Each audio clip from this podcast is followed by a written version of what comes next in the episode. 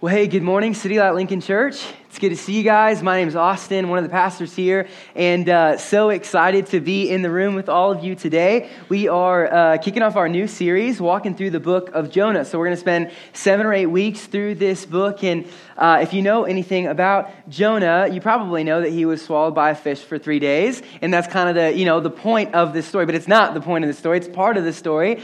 But uh, we're going to see. We, we titled this uh, "Relentless God in Rebellious People." See, this story is far more than Jonah being swallowed by a fish. It's about uh, rebellious people over and over and over again, so many different groups of them, and a relentless God that runs towards these people so often. It's absolutely beautiful. So Jonah has been wrecking my heart and my life, and I'm excited. Hopefully, the Word of God does that to you this morning as well and brings encouragement and conviction. So, uh, really, really excited. So, if you guys want to open up your Bibles to Jonah chapter 1, easiest way to find Jonah is just find Obadiah, and then it's the next book. You're like, uh, I don't know where I don't know where Obadiah is either. I'm gonna be honest with you. So uh, you'll, you'll, you'll find it eventually. But as you're getting there, uh, my question for you guys is: um, How many of you, just by show of hands, have a child uh, from the age of one to five? Just shoot up your hand if you currently have a child from the age of one to five. Okay. Awesome. Uh, I have a little daughter named Gracelyn, and I love her. She's absolutely beautiful. She uh, has her mom's face and her dad's body, and uh, you know, she just like she got thick legs, you know, and so. Um, She's, uh, she's got blue eyes, beautiful blue eyes. She got dark, wavy hair, olive complexion. She loves being outside or playing in the water. She adores every animal and waves at them, thinking they're going to wave back. Like, I don't know why, you know, but she does that. She um, is fearless. Like, she'll do anything. Um, which is, is so fun to see. She doesn't like being away from my wife, Kristen, or I. And uh, oh, yeah, but she, she's really good at saying no. You know, she's like very, very good at saying no. And uh, if, you, if you're a parent of a, or have been a parent of a kid that's one to five, you know, like, this is the reality, right? It just like happens. They're so good at saying no. And the hardest thing about this season is that they actually know what no means right? Like they might not have the rationale to like understand why we're saying no, but they know that when we say no, it means stop doing what you're doing, and yet they keep doing it and keep saying no. So I have a little video to show you guys of my daughter and I. Hey, young lady.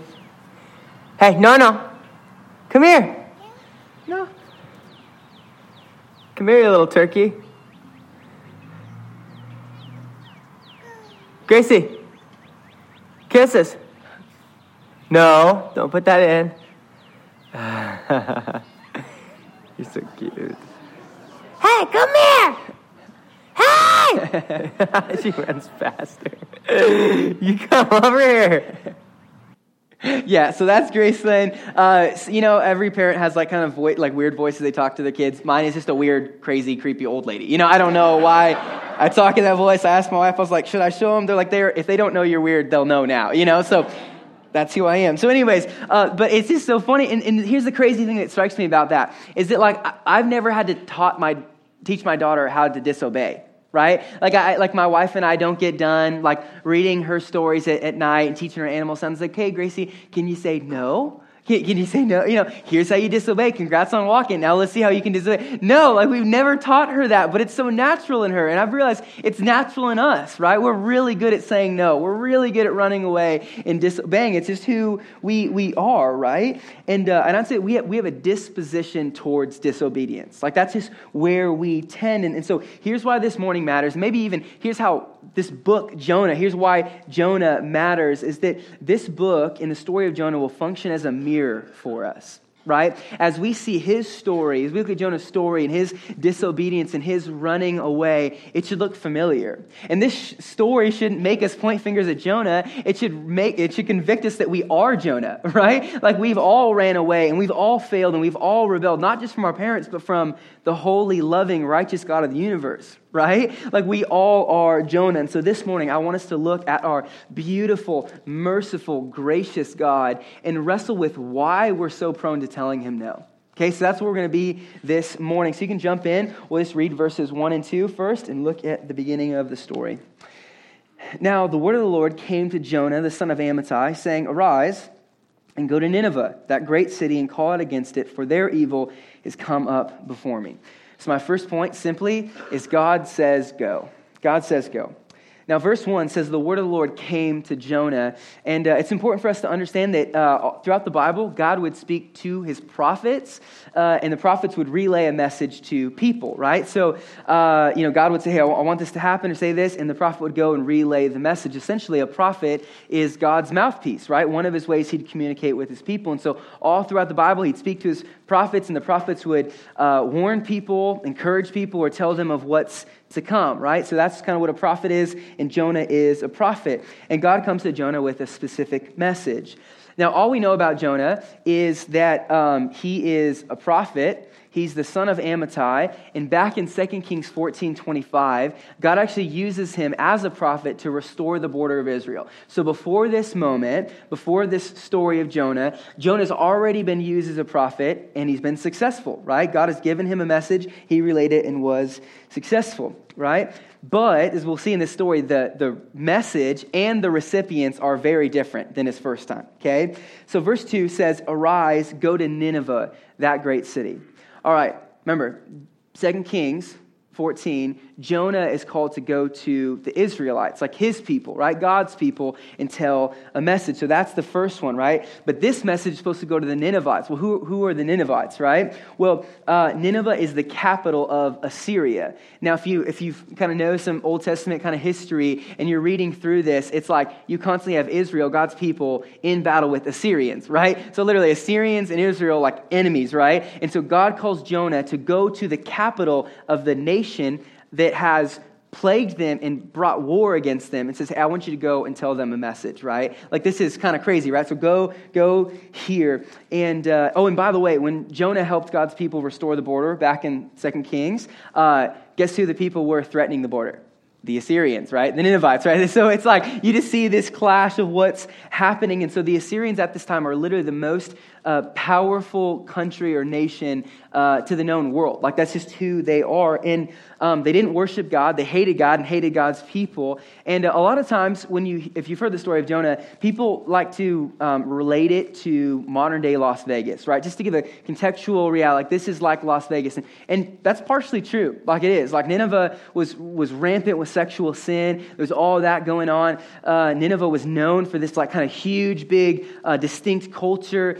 If you guys, this is kind of a fun fact. Nineveh actually was uh, coined the phrase "What happens in Nineveh stays in Nineveh." So uh, I'm just kidding. That didn't happen. But, but here, here's, here, here's where that comparison falls short danger right like like nineveh wasn't only a sexually perverted city like las vegas it was a dangerous city i mean there were professionals at torture they were known for mastering techniques of cruelty and war and uh, torture i mean they're, they're kind of like they're like MO, the thing they're, they're known for was skinning people alive, right? So it's like crazy. This is a place of great evil and danger. And so to equate Las Vegas to Nineveh doesn't equate the full, like, it's not the equivalent to what God's calling Jonah to. Does that make sense? Like, it, it's not the fullness of it. It's not the full extent, right? Because if you were to go to Las Vegas today and preach the gospel, like, you might be laughed at. Like, you might look different than other people or whatever, but you're not facing the threat of death, right?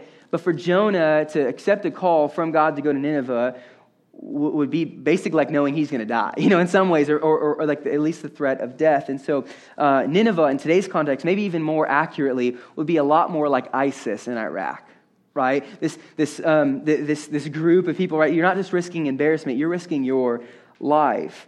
And uh, so God's calling Jonah to go to a sinful, dangerous enemy country with a message. And what is that message? Well, the end of verse 2 tells us. God says, Call out against it, for their evil has come up before me. All right, so here's your job description. You ready?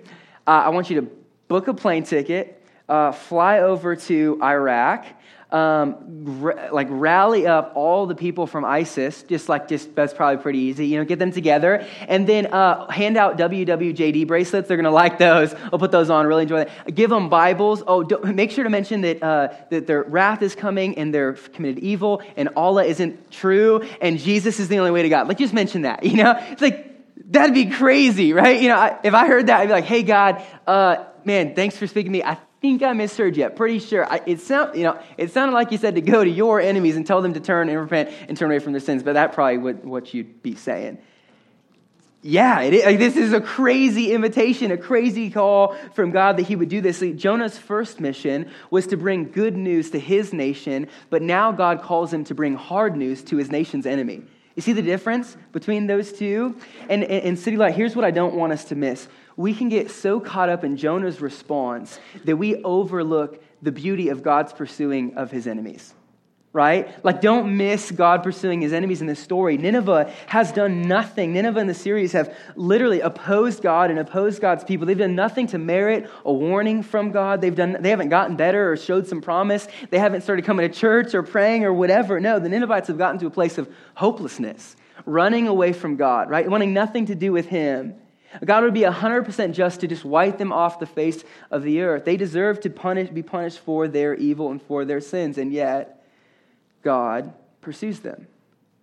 It's beautiful. Like, don't, don't miss that. God wants to send them a messenger to warn them from the path they're headed. God wants to send them a messenger to tell them about His mercy and His love and His grace. Isn't our God amazing, City Light? A God that would love His enemies, a God that would love and enjoy to show mercy. And I don't want us to miss it. Uh, when Jesus calls us to love our enemies in Matthew 5, this isn't a new idea. Like all throughout the Bible, God has been loving his enemies and pursuing his enemies. And so we love that, right? It's good news. But at the same time, we, we, we operate so differently than God. Like, we, we don't like that idea. It's so difficult for us. We don't want to love our enemies. We don't want to pray for our enemies. We want our enemies to get what they deserve, right? They've hurt us, they've punished, whatever. We want them to be punished for it. But God isn't just calling Jonah to extend mercy to his enemies, He's calling us to do the same right? To go and to care for our enemies. Micah 6 8 calls us to do justice, love mercy, and walk humbly with our God. To give what we've been given, to extend what we've experienced. And so, to show mercy to Nineveh, he calls a man named Jonah to go. So, let's look at how Jonah responds. Let's look at verse 3 together. Verse 3. But Jonah rose to flee to Tarshish from the presence of the Lord. He went down to Joppa and found a ship going to Tarshish. So he paid the fare and went down into it to go with them to Tarshish, away from the presence of the Lord. So my first point was that God says go. My second point is that Jonah said no. Uh, now, our dude Jonah hears the voice of the Lord and goes the opposite direction, right? And so, to kind of help understand this verse, I just want to help us. Uh, we're going to answer two questions. Uh, where did Jonah go, and why did he say no? So, that's the subpoints for this last point. And so the first question, where did Jonah go? Now I've got a map to show these three locations. Uh, here's Joppa right here. This is where uh, Jonah around, like about where he was. And this is Nineveh to the northeast, right? 550 miles up there. God says, hey, go there. Do goes 25 hundo miles, like in the opposite direction, right? Like, you know, dude didn't just like be lazy and stay in Joppa. Like he went the other direction. Okay, so this is crazy, but disobedience is simply saying no to God, right? God says, hey, Jonah, go to Nineveh and just give them one sentence. Like that's it. Not too crazy, one sentence.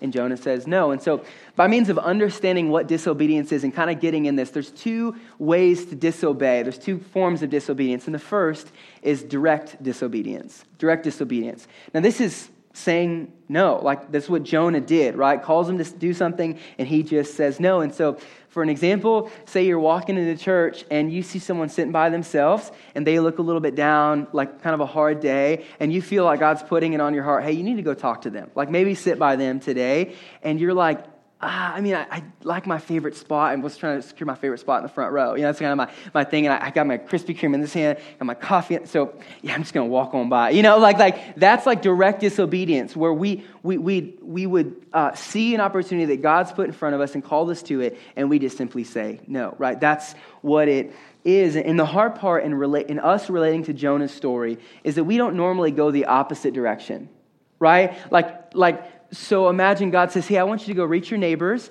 And we're just like, Oh gosh. And so we list our house on Zillow, we sell it, move to a different neighborhood. You know, like we don't do that. You'd be like, That's crazy.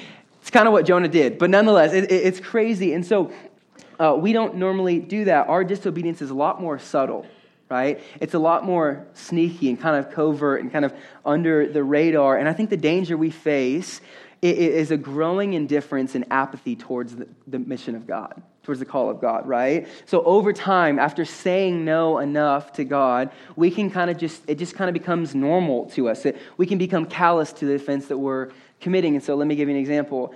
my wife and I moved into our neighborhood uh, about a year ago. And you know how it is with a new neighborhood or a new job or school or any transition. You're like, you're, you have like high hopes and dreams, right? And I'm coming in, I'm like, man, I'm gonna know every single neighbor, and I'm gonna know their middle names, and I'm gonna know their kids' names, and their dogs. I'm gonna even be treats to their dogs. The dogs are gonna love me. You know, I'm just like, I'm gonna do this. We're, we're gonna have them over for dinner. We're gonna throw parties, and they're just gonna know they can come to the Edwards house and all this stuff. Where it's just gonna be great.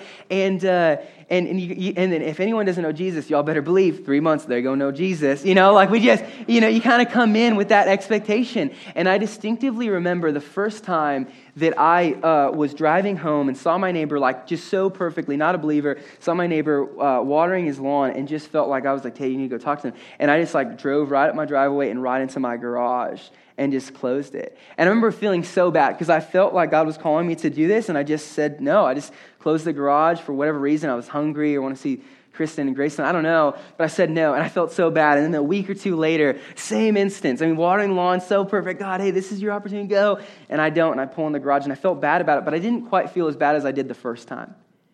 And then now it's just kind of become like a habit, you know? Like it's just normal for me to pull into my garage and just walk right in the house. Have you ever had that happen to you where it's like, you know, after just committing a sin or doing something for, or saying no so much, you just kind of, it just becomes normal. Like it, you don't feel bad about it anymore.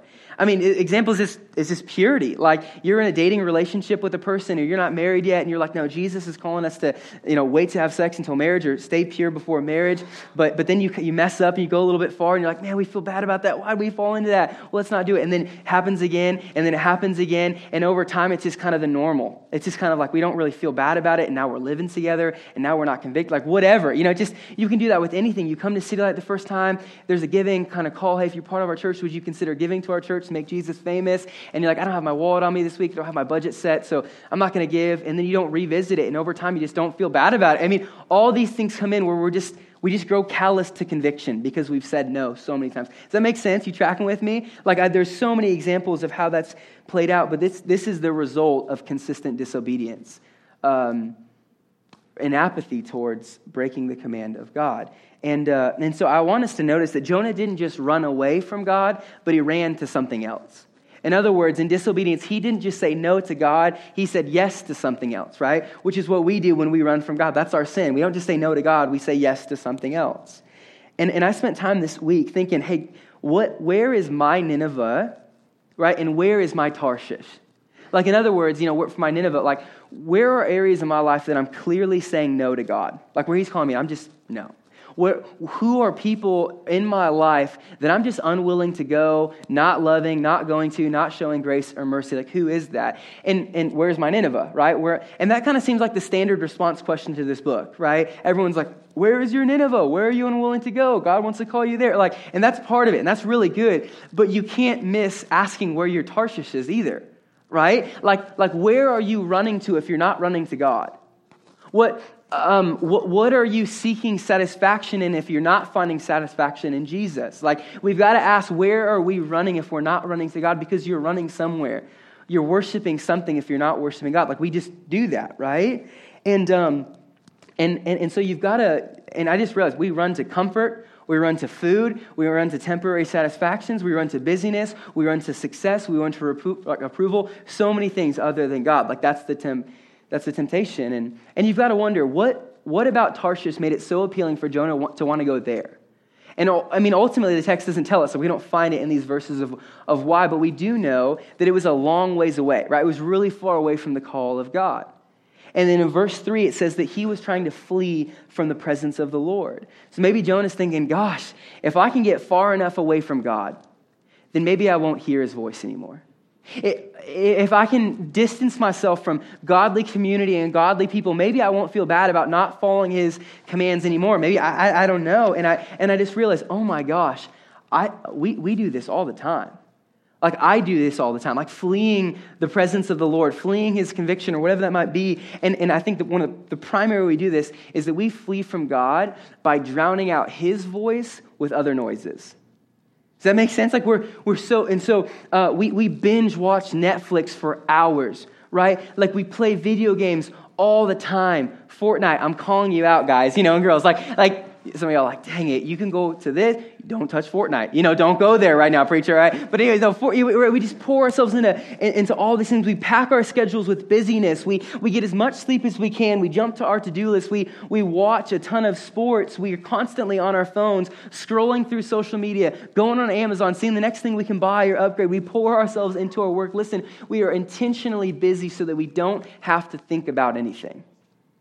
We're intentionally busy so we, we can avoid and numb convictions, right? It's just like, I want to pack my schedule so I don't have to think about that or go there. So, City Light, just because you maybe haven't physically ran in the op- opposite direction of God, you are guilty of running from God. And you've ran to something else, right? This is di- direct disobedience, simply saying no. That's direct disobedience. The second way we disobey is delayed disobedience, right? And this is, this is tricky and this is tough. But this isn't just saying no to God, this is saying not yet. Right? Or, or, or not now. And so, the uh, example, you walk through the church, you know, you see someone sitting by themselves, you think, man, I should probably talk to them. They look a little bit down. God kind of compels you, hey, you should, you should go. And so you're like, man, I feel it in my heart, but I don't know. And then you're just thinking, ah, you know, I got everything going on. I'm just, I bet they'll be there next week, and I'll talk to them next week, right? It's like, hey, I'm not gonna, I'm, you know, it, it's like this kind of religious mask on it where I'm not gonna do that yet. I'll, i mean, I'll do it later, but not now, right? We're so guilty of this. And uh, Jonah was directly disobedient, right? He just clearly said no. But if you were to have delayed disobedience, it would have been like God coming to him saying, hey, Jonah, go to Nineveh. And he just says, well, I got to figure some things out and I'll go next month. That's delayed disobedience. And um, I'd argue, City Light, that this is what we do more often, right? This is what we are so prone to. And so we don't move neighborhoods because God called us to share the gospel with our neighbors. We just pull into our garage every day or, or our driveway or whatever and convince ourselves that we're going to talk to them next week, right? It's okay. I'll talk. And then next week we say the same thing and it goes over and over and over again. I'll just say um, delayed disobedience is believing the lie of the next time. D- delayed disobedience is believing the lie of the next time. And so, man, the next time I see that person, I'll share the gospel with them.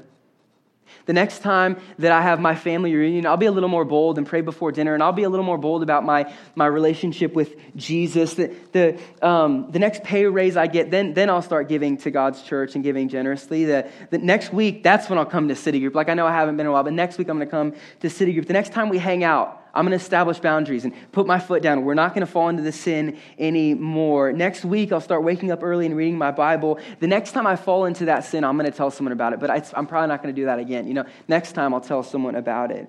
Next time I see that person I shouldn't be dating, I'm going to finally break up with them and put an end to this relationship. The next time that happens, I'm going to do something about it right? We're just so prone to believe that lie of the next time when we say it, or, or we believe the lie that I'm going to do that when, right?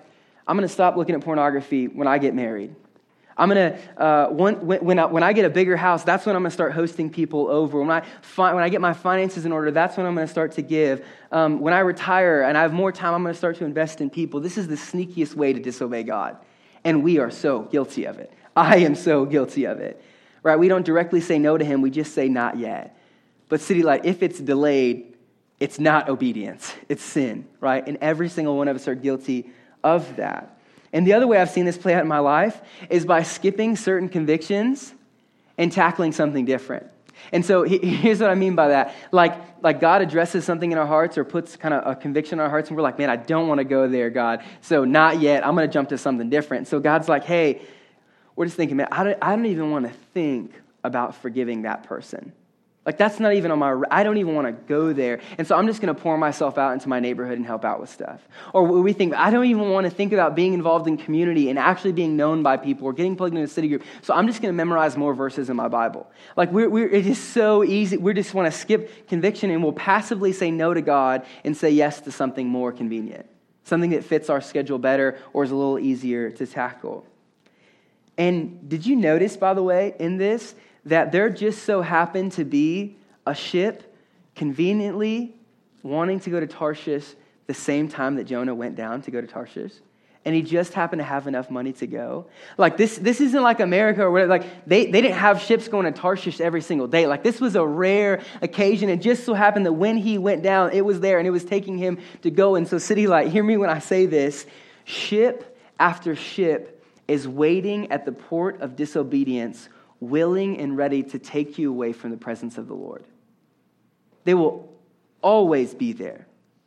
There will always be a way out. There'll always be a temptation to say, well, that's pretty convenient. I mean, I could go there, right? Ship after ship is waiting to take you away from the call of God. City Light, like Jonah, we're all prone to disobedience. Every single one of us. We run away from God in so many ways, whether it's directly saying no to God or it's telling Him not yet. We have all failed at saying yes to what God has called us into, right? And so, where did Jonah go? First question away from God into Tarshish. Now, the second question we have to answer is why did Jonah say no? All right, we know where he went, but uh, why did Jonah say no? Now, our verses don't give us specific answers to this question, like reasons, but from within context and the rest of the book, we can conclude there's probably three primary reasons Jonah said no. And the first reason is danger, right? Danger. So remember, uh, Nineveh is like modern day ISIS. So they're brutal. They are desensitized to their sin. They're desensitized to murder or whatever. I mean, two years ago, ISIS literally beheaded 21 Egyptian Christians. Like, that's how real this is. So, not very many people are like raising their hands and saying, Yeah, send me to Iraq, God, so I can go minister to ISIS and tell them about Jesus. Like, it's not happening very often, if at all. And for Jonah to go to Nineveh would be understanding that he'd likely die.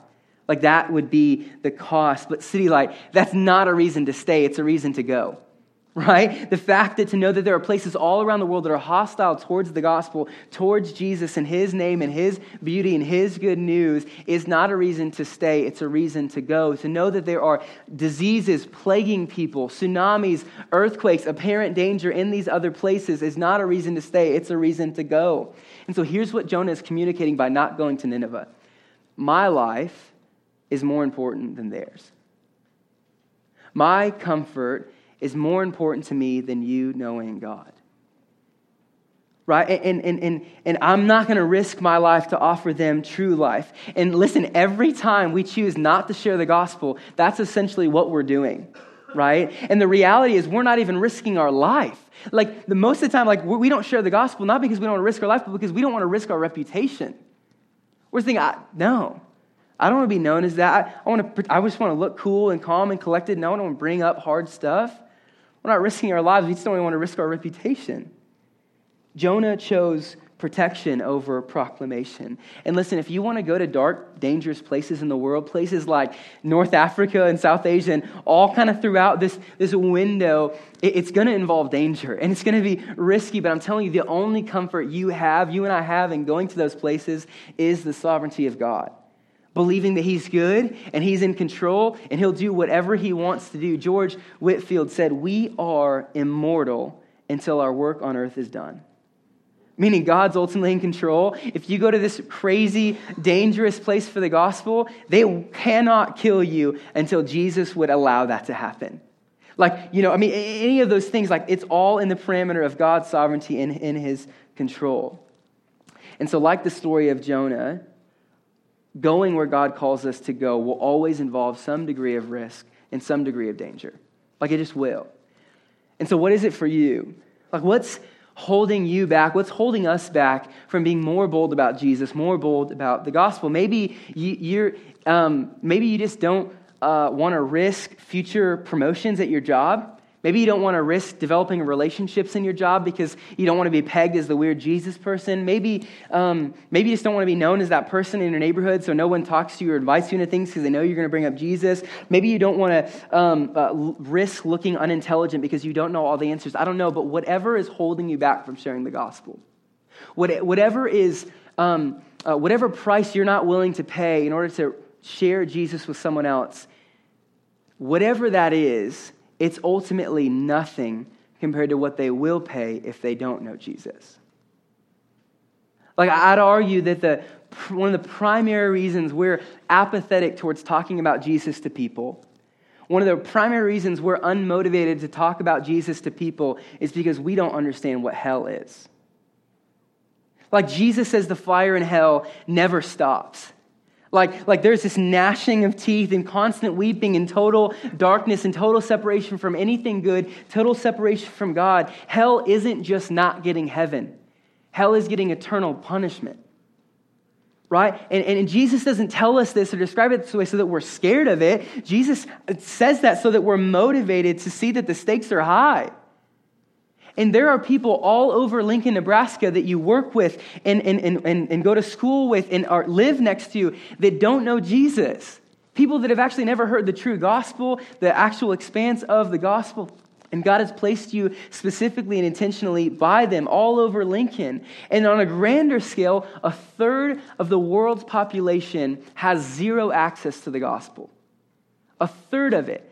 It was like two or three billion people don't have any access to the good news that Jesus came for them so they might have eternal life with him and be brought to him. And I was in Cambodia last month. There are 14,000 villages in Cambodia, and only a quarter of them have access to uh, the gospel, right? So, three quarters of them don't have a Bible in their language, don't have people to talk to them, they don't know a Christian, they don't have a church or anything like that. So, that means that over 10,000 villages that are packed full of people will be born and live and die without ever hearing the gospel unless someone like Jonah is called to go out of their comfort zone and go to them.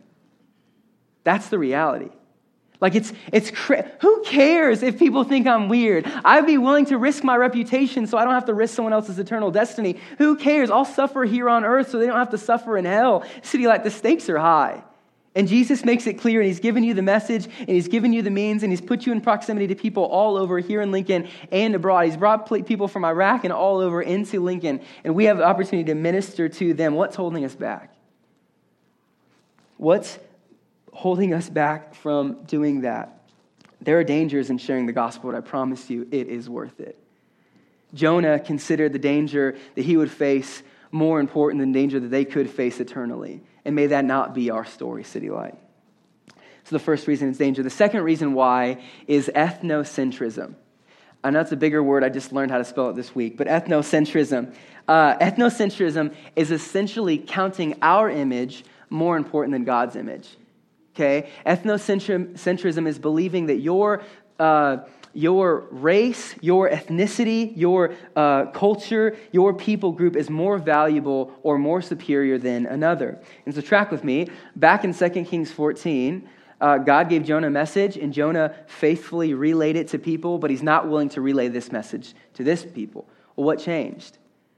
The message was probably around the same, but the recipients changed, right? The people that he would go to. And so in Jonah 4 2, uh, Jonah says that he fled Tarshish, or fled to Tarshish because he knew that God was merciful and gracious. Okay? So, in other words, Jonah wasn't only afraid of danger, he was afraid that God would forgive people that he didn't like right? This is huge for us to wrestle with in the room, especially in our culture today, especially in America with everything going on. This is huge for us to understand and for Jesus to kill ethnocentrism in our church. For Jesus to kill through his gospel this idea that one certain type of people or color or whatever is more superior than other. No, it's not.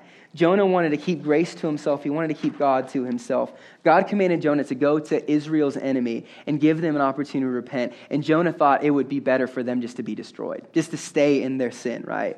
Jonah's narrow patriotism um, was counted more important than his theology, right? So Jonah loved his people more than he loved other people knowing God. You get that? That's a, the contrast that's happening. And so Philippians 3.20 says that our citizenship is in heaven. So here's what that means you're primarily identified not by what country you were born in. You're primarily identified not by what color of skin you have. You're primarily identified not by your ethnicity or your political party. You are primarily identified with heaven right? God's nation, his people, a new nation. And by the way, this nation, this people group, this heaven includes all different types of people, right? All different types of colors and languages and people and nations and colors and ethnicities. And in Genesis 12, God promises Abraham, I'm going to bless you. Why? So you can be a blessing to yourself? No. So you can be a blessing to the whole nation, to every nation. God has always, from the very beginning, been about blessing all people and calling us to love people that look and act and think and believe differently than us. That's been what God has done. And Jonah 2 9 is one of the key verses in this book, and it says, Salvation belongs to the Lord. City Light, salvation doesn't belong to you. It doesn't belong to me. You don't get to decide who God saves or who he doesn't save. You don't get a say in who he invites into his kingdom. No, salvation belongs to the Lord. God will give salvation to whoever he wants, even the people that we think are unworthy. And that's amazing news because we are unworthy, right? The fact that we're invited in. So if you think, if you're angry that God's inviting unworthy people into his kingdom and you have a problem with that, well, then you don't get salvation because you're unworthy, right? You don't understand the epitome of the gospel. Ethnocentrism is one of the reasons he stayed or, or fled away. And the last reason that Jonah didn't, or that Jonah said no was ingratitude. So, whether it was danger or ethnocentrism, somewhere along the way, Jonah stopped thinking that being used by God was a privilege. Right? Somewhere along the way, Jonah perceived the mission of God as a burden. He no longer thought it was a joy to be used. For all intents and purposes, Jonah is running from grace. Right? He's lost sight that it's God's grace that would want to use him. He's, he's lost the beautiful fact that God not only loves him, but wants to use him to spread his love to other people. In City Light, I just have to ask have we turned the mission of God into a burden? And I'm just, I'm going to answer it for us, answer it for myself. Yes, we have. Like if you're hearing this and, and, the, and kind of the thought is like, man, I just need to share, I'm just, I so suck, I just need to share the gospel better and all this stuff. Oh, it's going to really stink. Maybe I need to talk to my neighbors now. I'm it's not the point. Like that, that that's a burden response, right? The, the, the, the, response should be it's a joy to go, right? It's a joy that God would want to use you. It's a joy that God would want to call you to not just invite a broken, messy person into his kingdom, he want to invite a broken, mess, broken, messy person into inviting more people into his kingdom, right? It's grace that God wanted to use Jonah, and it's grace that God wanted to use you. Would we see it as a privilege? Would do not see it as a burden or as some obligation, but as a joy and a privilege to talk about Jesus to the world? Now, City Light, the danger we face in reading this book throughout the rest seven or eight weeks is, is kind of hunkering down and saying, Man, I can't be like Jonah. I need to be better than Jonah. I need to do better than Jonah. But that's not the point. You are Jonah. You and I are Jonah, right? We run from God. We rebel from his ways. We withhold grace in the gospel. We often think we're better than other people, right? We hoard God's love rather than heralding it out to other people. We are so much like Jonah. Oh, and by the way, you're also, we are also a lot like Nineveh. We've committed evil. We've ran away. We've done all these things. We've committed sin. We haven't loved God perfectly. We haven't done any of these things. And yet, God, in His mercy, sent someone for us right? The point of Jonah is not that we need to be a better be better than Jonah. The point is that we have a better Jonah. Right? Our only hope is that Jesus did for us what Jonah and ourselves wouldn't do and couldn't do, right? Jesus came to us not reluctantly, but joyfully. And Jesus left everything. He left and paid absolutely everything, right? Heaven for earth, the glory of, uh, of angels singing for scoffers' shouts, right? A glorious throne for a bloody cross, a, a beautiful crown for a crown of thorns. Jesus left it all. Do you see it, City Light? Jesus is the better Jonah who came to us who showed us mercy, who loved us when we didn't deserve it, who came and loved his enemies. See, Jonah ran from his enemies, and Jesus ran towards them. Jonah chose self preservation, and Jesus chose a sacrificial death. City Light, Jonah was a sinner who ran from God, and Jesus is the God who runs towards sinners. Amen? Do you see the gospel in this story? The beautiful reality that we have a better Jonah. The point of the story is not that we need to be better than Jonah, but that we have a better Jonah, Jesus Christ. This is our hope. This is our joy. And it cost Jesus everything for us to be reconciled to God. And friends, it should cost us to display that message to other people. It should be costly. And if the cross of Jesus shows us something, it's that the road to Nineveh is hard, but it is absolutely worth it. Jesus is why we go to people and places that we don't want to go. Jesus is our motivation. And so the word of the Lord came to City Light Lincoln Church. Arise and go. To people and places that don't look like you, act like you, think like you, behave like you, or believe what you believe because you feel burdened? Because it's an obligation? No. Because Jesus did that and so much more. Amen? So the question is are we going to be indifferent about people perishing without the gospel, or are we going to be inspired by the gospel of Jesus to go? When it's uncomfortable and it's dangerous and it's inconvenient and it's, uh, yeah, uncomfortable? What, what will we do, City Light? Let's love like Jesus. Amen. Let's pray.